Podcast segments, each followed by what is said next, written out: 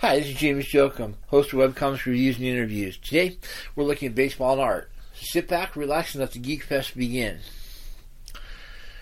When it comes down to it, professional artists and professional athletes have a lot of really cool stuff in common. That is, you're dealing with somebody who's do, you know has incredible passion for something and is trying to become the best what they can be relative to that passion. But ironically enough, the skills that make them a bigger success, that is, in a lot of ways become the success, have nothing to do with the skills that you're actually practicing on the field.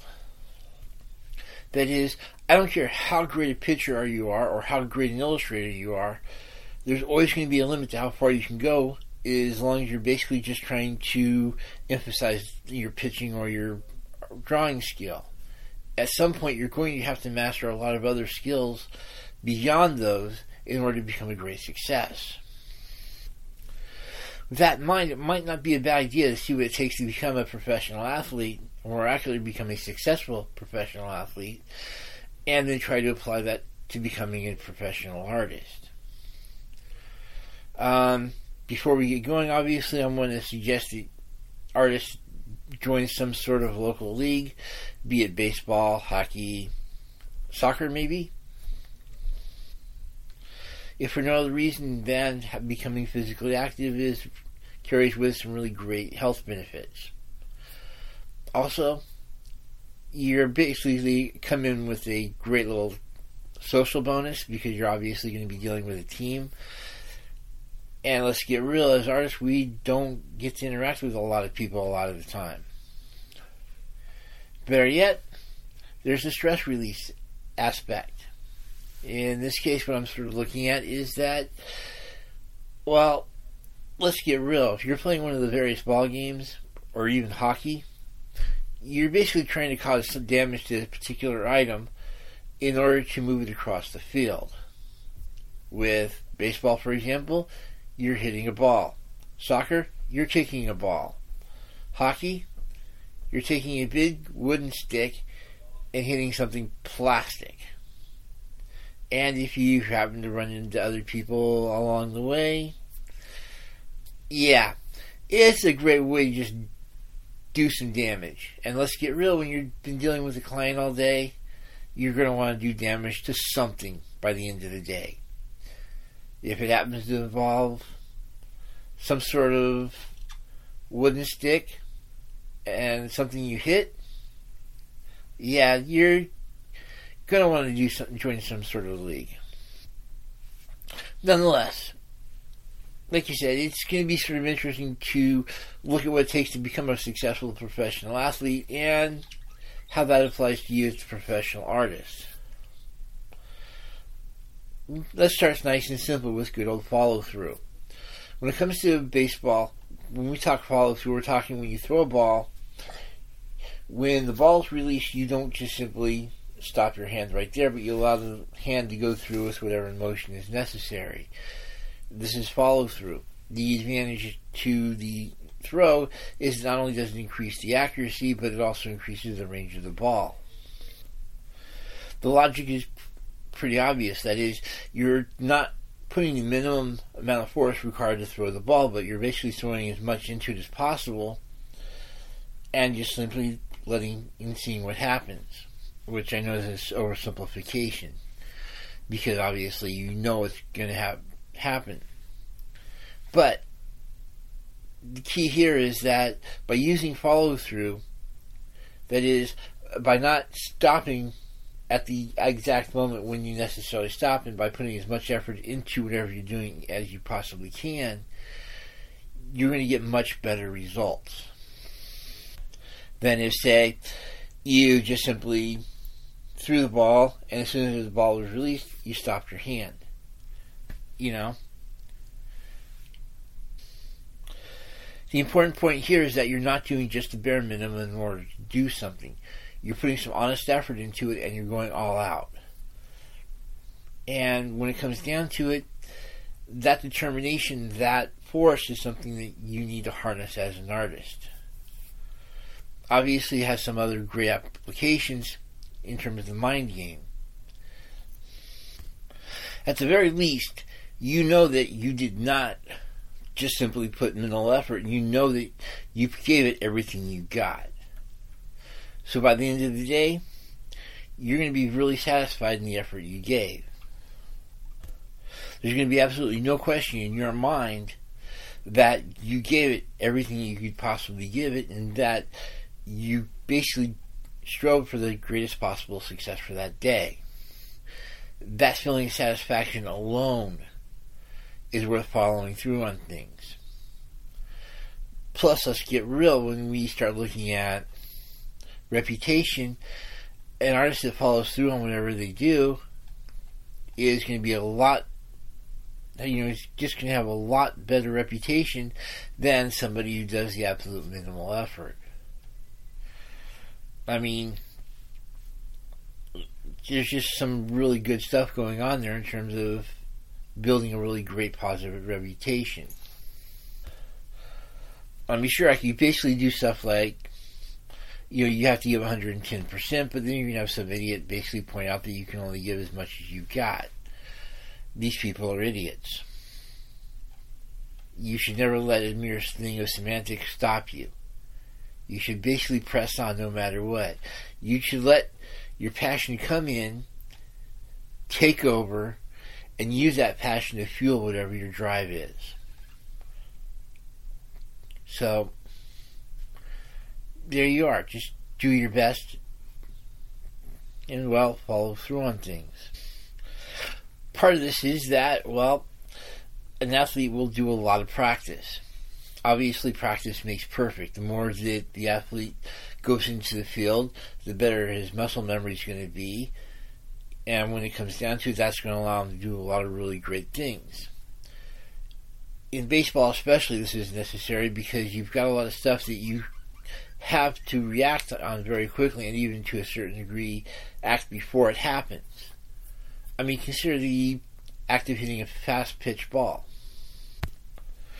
you're going to need to know where that ball is going ahead of time, and you're going to need to swing as soon as you see it released. Well, practically as soon as it's released.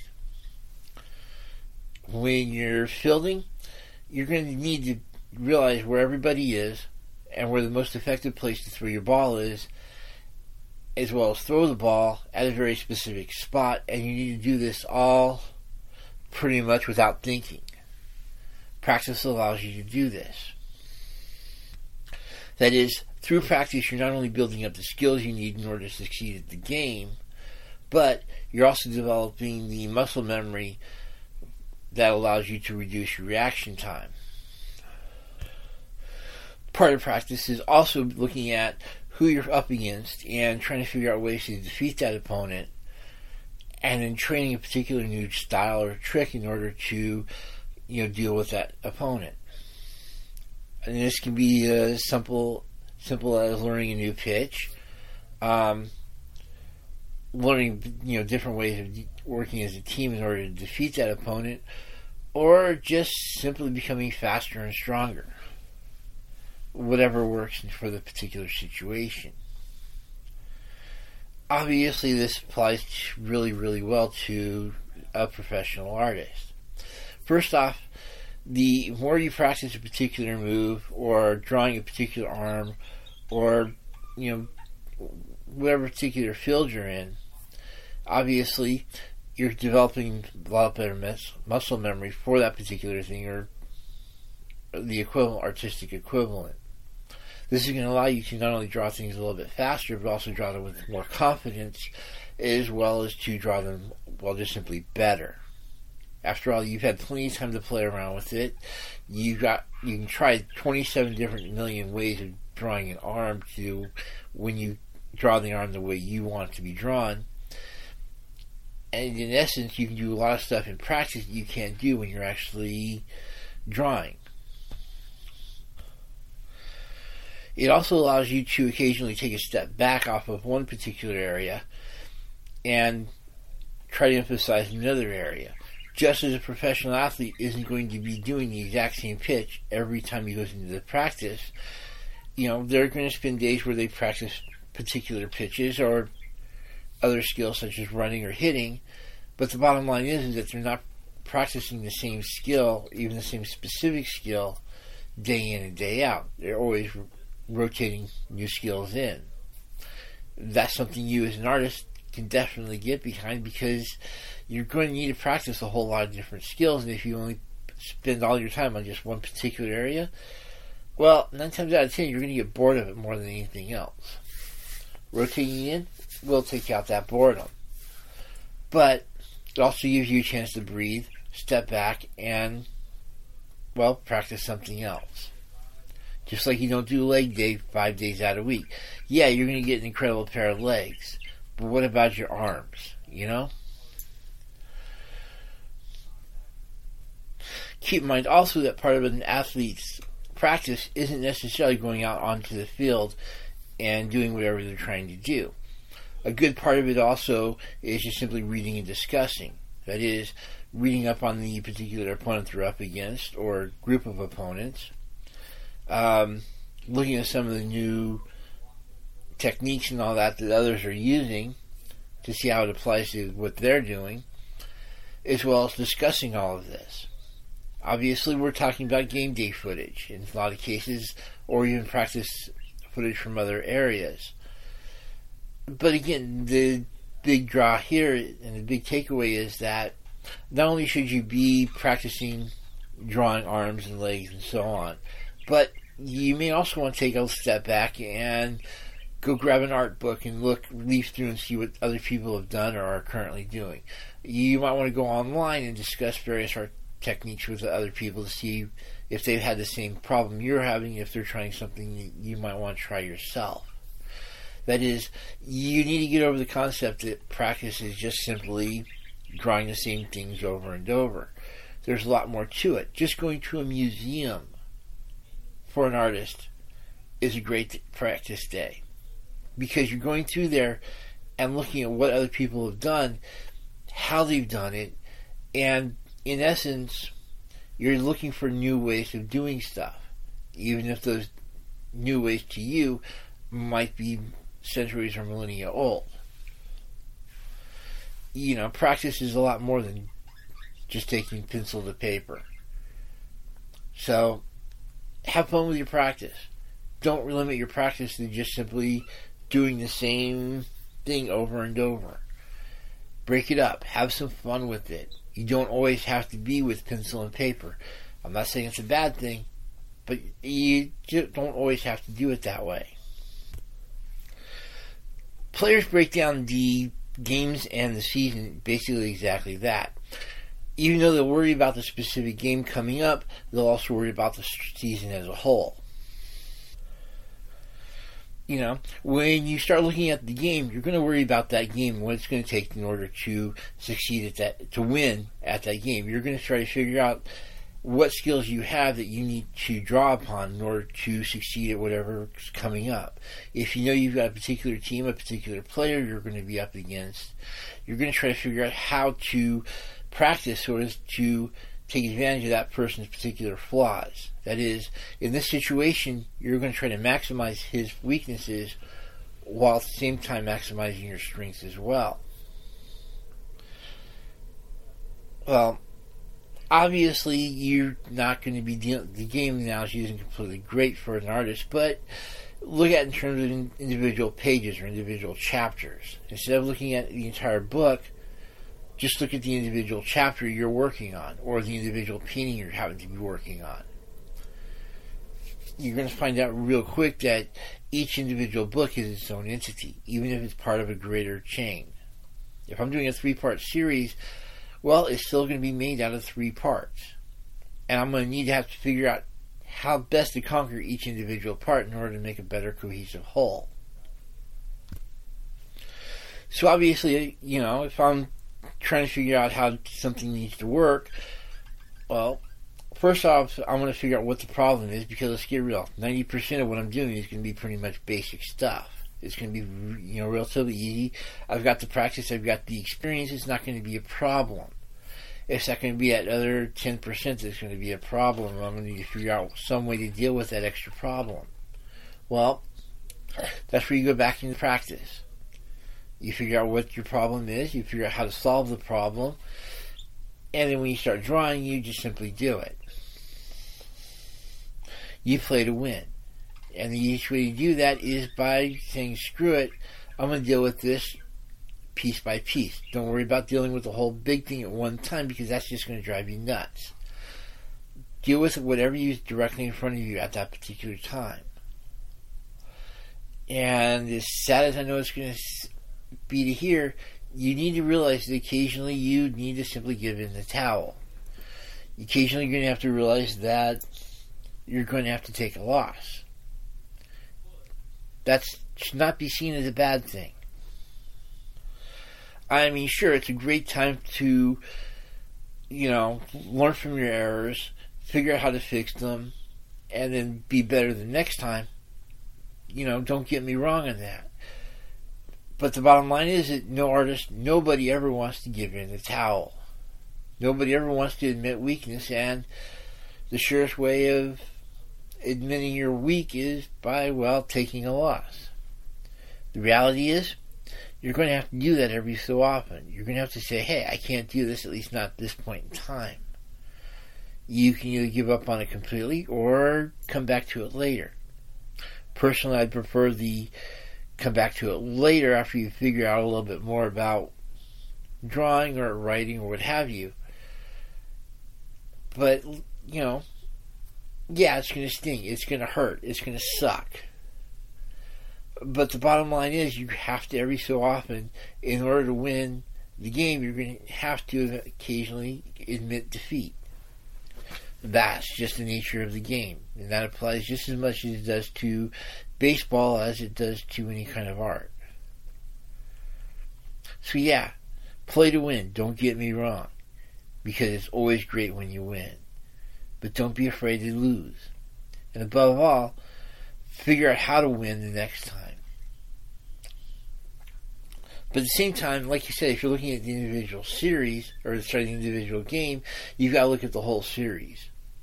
And I'm not just talking necessarily the World Series, which is great to get to, but any given number of games. And here's sort of where the difference between tactics and strategy lies. That is, when you're dealing with an individual game, when you're dealing with, say, an individual book or a group of, cha- even like one whole chapter, the bottom line is you can put full effort into it. You can put that 110% effort into it, and that's cool. You're expected to, and let's get real, it would drive you nuts if you didn't. But when you start looking at your behavior over a t- period of time, you've got to sort of realize that you're going to have a burst of energy here, but if you have burst of energy, that also means you're also going to have to take a little bit of time to relax. You know, you're going to need a day off every so often, or even a week off. If you've just done something incredibly strenuous, yeah, you're going to want to go on a beach to Aruba and just enjoy yourself down there for a week or so. There's absolutely nothing wrong with that because, you know, you need to rest every so often. You need to recharge the batteries. Yeah, there's going to be slumps. There's going to be times when you're depressed over this as well. You know, you're going to basically be trying to figure out how to, you know, make the valleys, well, as relatively high as you can. I sorry, this is always a weird analogy for me because, it's yeah, the bottom line is is that you're going to have slumps in areas of depression and you want to get over those as quickly as possible, as well as make them as shallow as absolutely possible. And once you do that, once you figure out how to do that, it's going to make your crest, that is when you're really on an emotional high or whenever you're on a worker's high, that's going to maximize that time when you can enjoy that duration. It's just a matter of trying to figure out how to balance the two between the work and the play, so to speak. I mean, sort of look at how a professional ball player does it. Yeah, they do a lot of practice, they do a lot of games, but they also tend to celebrate really well. They take vacations as needed. If they're having some sort of physical injury, they'll take time off to deal with that phys- physical injury. In short, putting out the maximum effort possible also means that occasionally you need to back off and, well, do the absolute minimum. Occasionally, in order to get through the entire book or the entire series or what have you, you're going to need to take some time off and just for yourself. In short, if you're thinking strategically, you're going to need to realize that you can't put out maximum effort for the entire season. You're going to need to take a little bit of time off. More importantly, you're going to need to take time off just to take an occasional step back and to reassess your goals. Sure, a lot of times the goals are going to be pretty simple, you know, finish this particular section. But again, look at the professional athlete, you know, even though he's going to be trying to put as much effort in can into scoring as many wins as possible, occasionally he's going to be wanting to set individual records. Pitchers, for example, are going to want to drop their ERA as much as possible, just as much as the pitchers, sorry, as much as the hitter's going to want to get their RBIs. In short, not can, can you just simply have the goal of finishing whatever it is, but you may have some other goals in your mind that are also career enhancing. I mean, let's get real. A ball player with great stats is a lot more impressive than one who just simply has a great win ratio. Sure, you want that win ratio, but you know, you also want to have some sort of proof of how good you really are. That's where all those stats come in.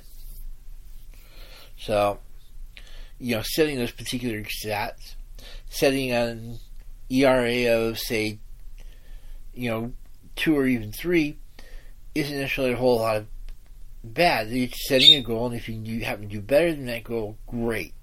But in order to attain that goal or you to exceed that goal, you have to set it in the first place.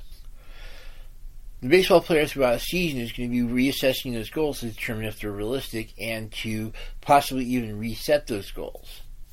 In a lot of ways, you as an artist need to do pretty much the exact same thing. You need to determine if what you're trying to do is actually feasible, and if so, how to best attain it. This is the difference between tactics and strategy. Tactics is just simply winning the battle, whereas strategy is about winning the war.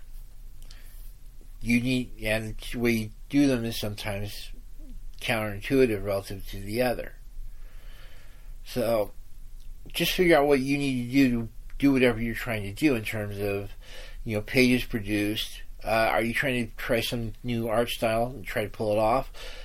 You know, there's 57 different types of goals you as an artist can set for yourself figure out what your goals are, and reassess as necessary. Now, while he's doing this, a professional ball player has a coach. That is, somebody that is in charge of their training and can help them along get better at a particular skill or group of skills.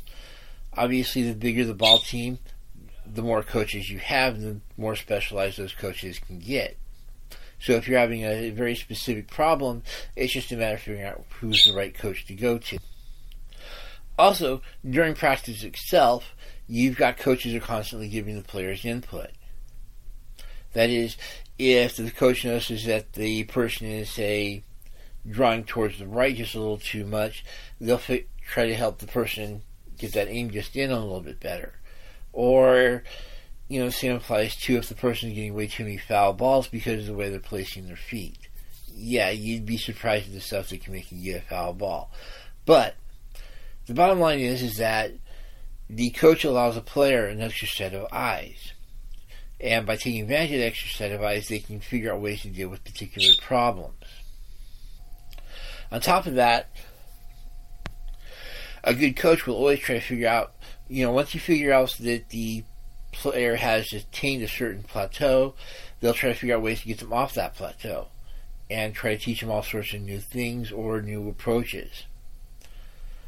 On top of that, to a certain degree, what's really cool about having a coach, especially in certain areas, is that sometimes the coach will have connections that you take advantage of. After all, the coach usually was a player in of themselves or they've had to set a network up in order to become a better coaching. Well, look at this from an artist's perspective. If you've got somebody who can help you over a rough patch, that is, you're having some sort of issue when it comes to drawing or what have you, you can actually go to someone else and say, hey, I need some help with this. Everything that a baseball coach does in terms of figuring out what you're doing wrong and helping you correct that, or noticing that, hey, you've pretty much hit a plateau. That is, you're pretty much doing the exact same thing all the time, you need to change that up a little bit. Here's how you do it. You know, you're going to want a coach to teach you a few new tricks. Yeah, sometimes you can get this out of an art book. But at the same time, having an actual person you can go to and say, hey, I'm having a problem, how do I solve it, is a major advantage. And again, everybody has connections. And as an artist, you want to take advantage of those connections. Relative to be having a mentor, that means you can go to the mentor and say, hey, do you know somebody who does this? Because I need help in that particular area. That mentor can usually either hook you up with the right person or can give you a lead to that person. You know, when it comes to the art world, never doubt the advantage of a really good coach, or in this case, a mentor. They're pretty much the same thing. You know, I don't care how good of an artist you are, you're always going to need a mentor for something. So keep that in mind.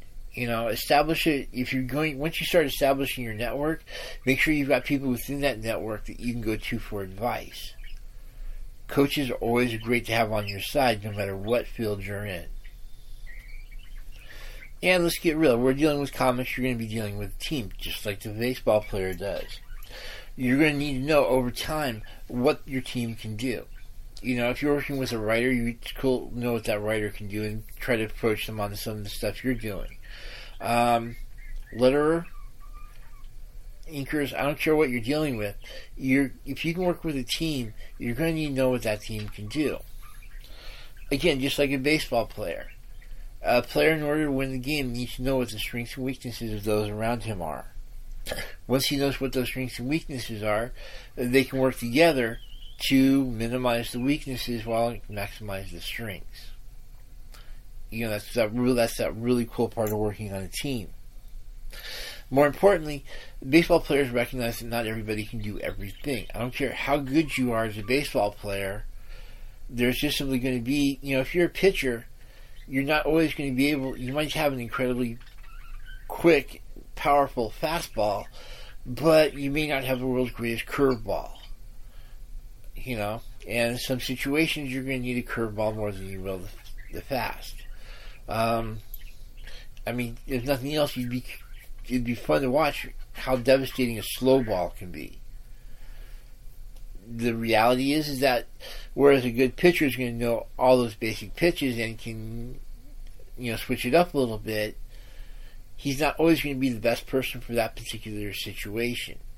And by having somebody else who can come in and take over for a second or two is not always a bad thing. You know, and again, this goes over to the the battle thing. Even in a battle, you can't have a situation where you're going to be able to go through the entire thing. You're going to need somebody to come in and say, you know, can you do this for me, even if it's a few pages. You know, if you're dealing with a comic book series, having somebody come in and deal with a, an issue or two is not is always going to be a good thing because it allows you time to back off and go take a break vacation. You know, and then come back to it later. This is also a really great treat for your fans. Trust me, we're going to get into the fans.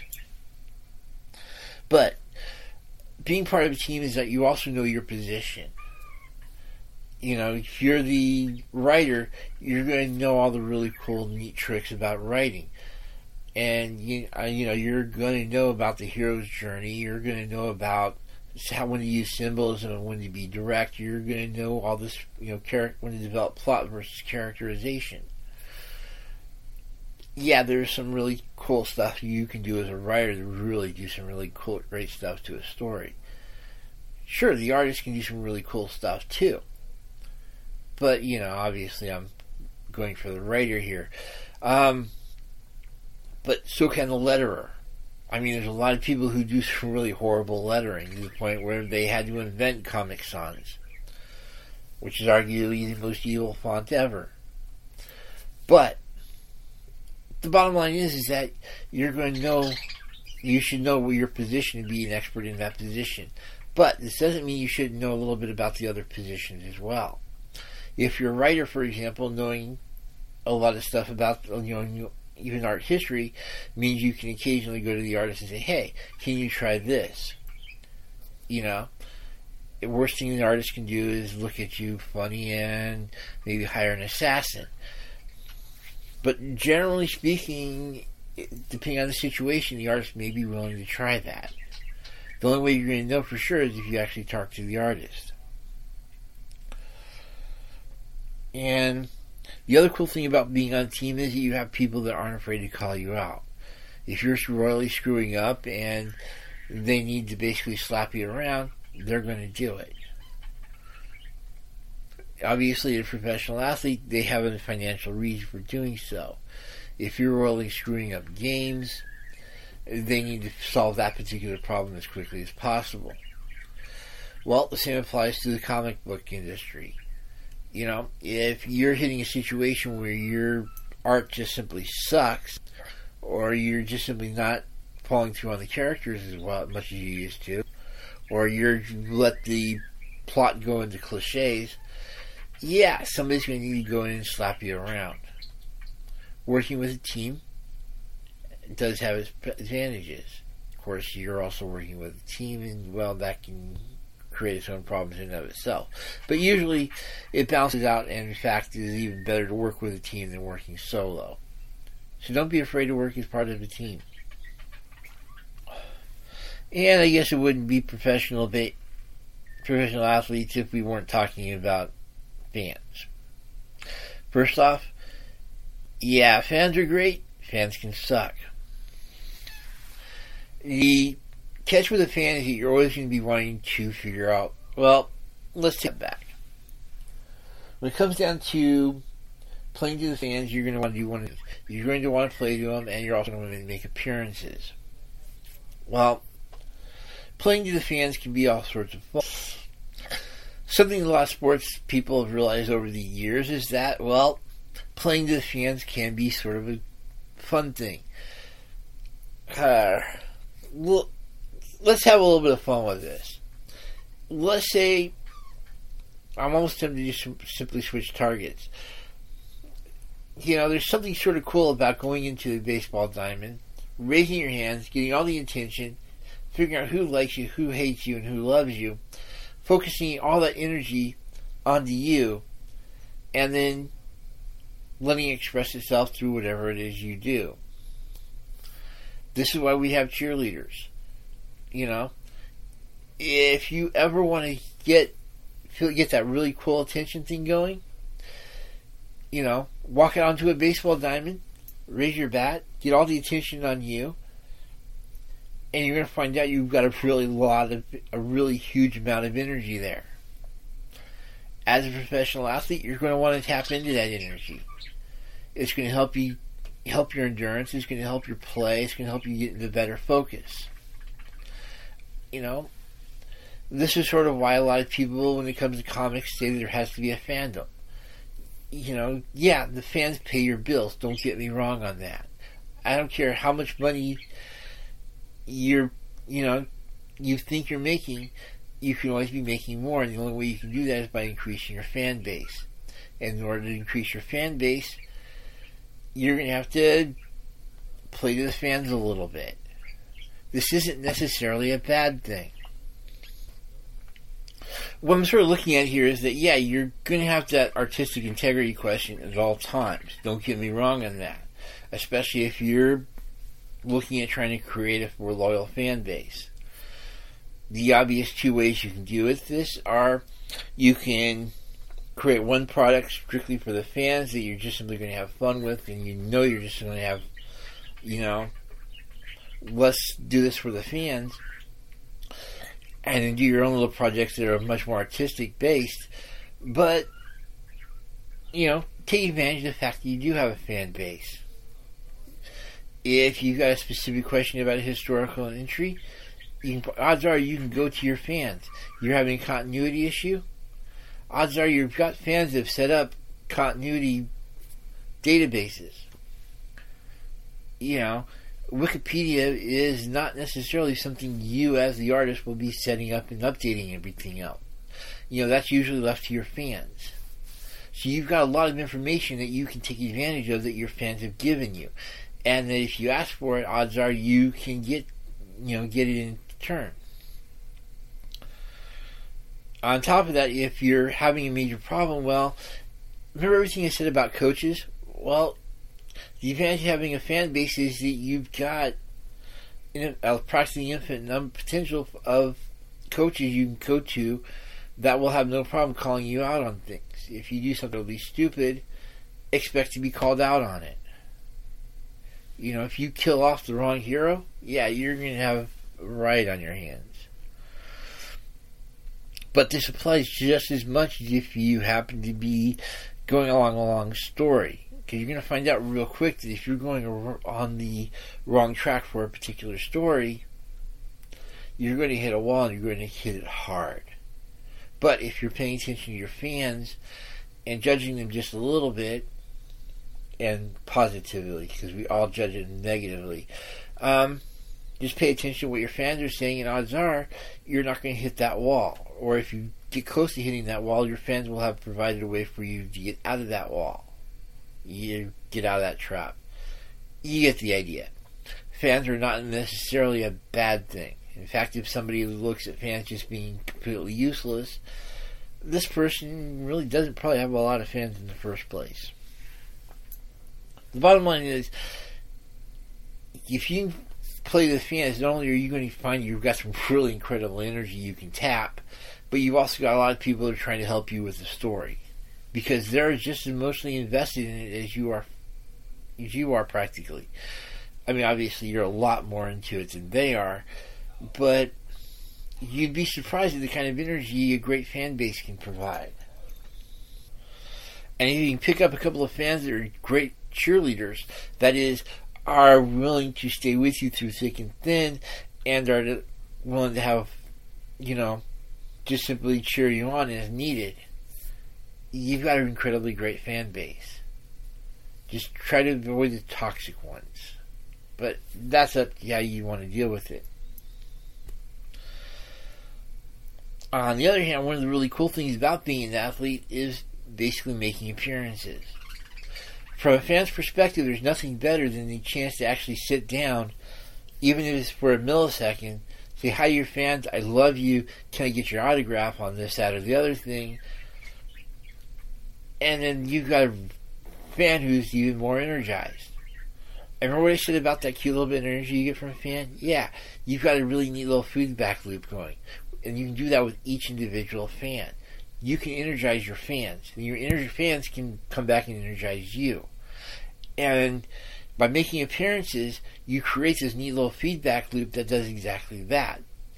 Every time you shake a hand with the fan, sign what they want, say hi, just like baseball players realize since practically day one, the more energized your fans are,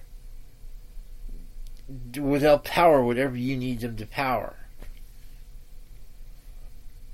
and baseball players, you know, I'm out in the middle of the field. I've got a bat in hand. I have no idea what to do. I'll do something incredibly silly just to get somebody's attention and focus them on that. And look at what happens. You know, you've got urban legends based on stuff people have done for fans. And as long as fans are aware of those urban legends, you've got a power source you can tap. I mean, look at what the Babe did. Babe Ruth went to a hospital, said, "Hey, I'll hit this ball this particular area. When I do it, you'll know it's for you. You know, I'll hit it right over second base, and when I do it, you'll know that it's for you, and I want you to get better." Well, as it happened during the baseball game, the Babe hit a ball right over second and this, of course, made his fan in the hospital, you know, eventually the guy got better. And yeah, 90% of that's pretty much urban legend. But look at the galvanizing effect it has to all the other fans of the Babe. He was willing to do this just to make that kid get better. That's what they're thinking. You know, this is a this is somebody who went to the mat for us on something, just to prove that, you know, he could. And more importantly, he did it for us. If you can set up that particular link between you and your fans, you've got a really nice little energy source for later on.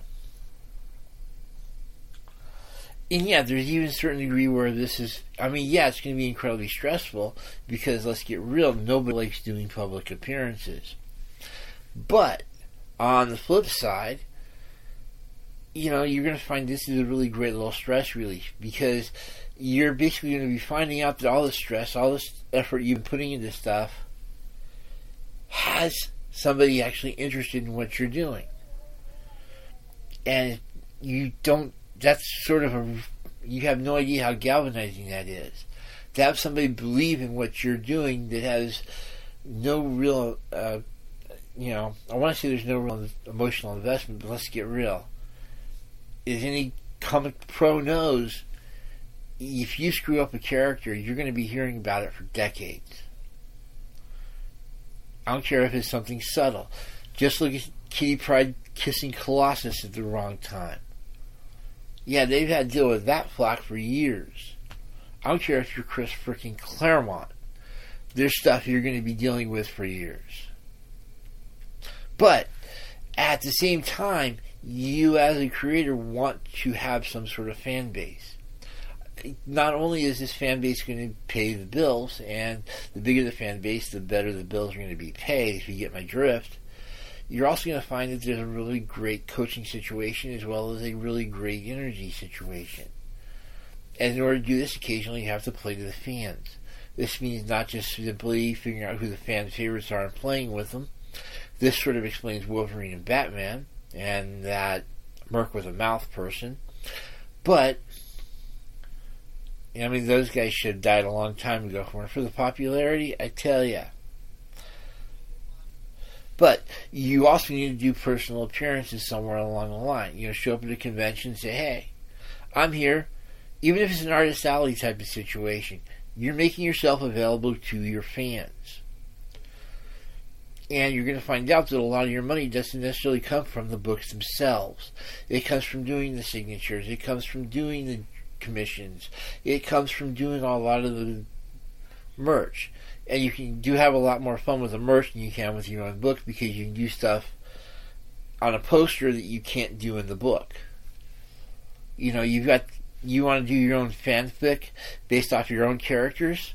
Trust me, not only will nobody stop you, but odds are they'll even encourage you, and sometimes in all the wrong ways, which of course eventually become all the right ways. And let's get real: if you're a comic creator and you see somebody going out there you know, dressed up as one of your characters, you know John Byrne has got to be going static every time you see somebody dressed up as She-Hulk. You know what I mean? And we won't talk about Erik Larsen and Dragon cosplay. Even if they modify it to meet their own needs. There should be nothing wrong with somebody coming in in cosplay and having a lot of fun with it and individualizing it to that particular person. But that's a minor digression. The bottom line is, is that you go to a convention and you actually meet your fans, well, yeah, a lot of these people are jerks, and there are going to be a lot of toxic fans. But nine times out of ten, you're going to find out that these fans will, in fact, energize you. And by energizing, oh, obviously, you know, you're energizing them, and then they're energizing you right on back. It's a really great feedback loop. And if you, as an artist, can set up that feedback loop, yeah, you're going to be a lot more successful. So, what have you learned about baseball players, and more importantly, about ourselves? Well, first off, follow through, mandatory. You need to put as much energy into whatever you're doing in order to succeed at it. Practice doesn't just make perfect. The better you are, the more practice you're putting in. Yeah, I know it's usually the flip, but trust me, you're going to find out that the if you want to get better, you're going to have to practice. You're going to have to study. You're going to have to discuss things with other people. The bottom line is, practice makes perfect because you don't have much of a choice otherwise. Um, you're going to basically want to worry about the game. These are your extreme short-term goals. You want to get through the chapter. You want to get through the book. You know, you're going to want to win the game Don't be afraid to accept a loss. Learn from it, obviously, but don't be afraid to accept a loss. Nonetheless, play to kick ass. You want to strategize. You want to figure out what goals are. You want to look at your goals and you necessarily reassess those goals. Um, you want to figure out what it takes to basically be, make a successful comic book, and the only way you can do that is by constantly reassessing what's going on with that particular comic book. It doesn't get any simpler than that. Strategy is something you need to look into. Listen to your coach. Yeah, if you want to play with a mentor, I'm fine with that. But the bottom line is listen to the guy. Find somebody you opinion you trust, and then basically talk this person up as much as you possibly can. Figure out ways you can come up with new tricks, you know, solve old problems, and have a lot of fun together. At the same time, make sure you work with a team in general. I don't care if it's something as simple as a booking agent. You know, I want to go to this convention, talk to this agent. That's cool. But you also may want to be part of a comic book team. The writer, the you know the writer, the draw. Uh, keep to go draw.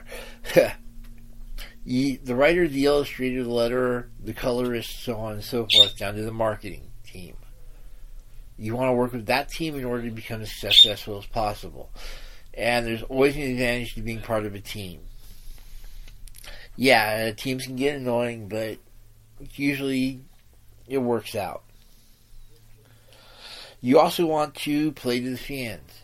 You want to do whatever you can to do to energize your fan base so that way they can come back and energize you. And trust me, there's going to be times where you're going to appreciate that energy. If you can make appearances, so much the better. Because there's nothing that basically allows you to see what's going, your effects of your comic as actually being there. So, the bottom line is, learn from who you can. In this case, you, I hope, learned a lot of stuff from baseball. That said, have a good night.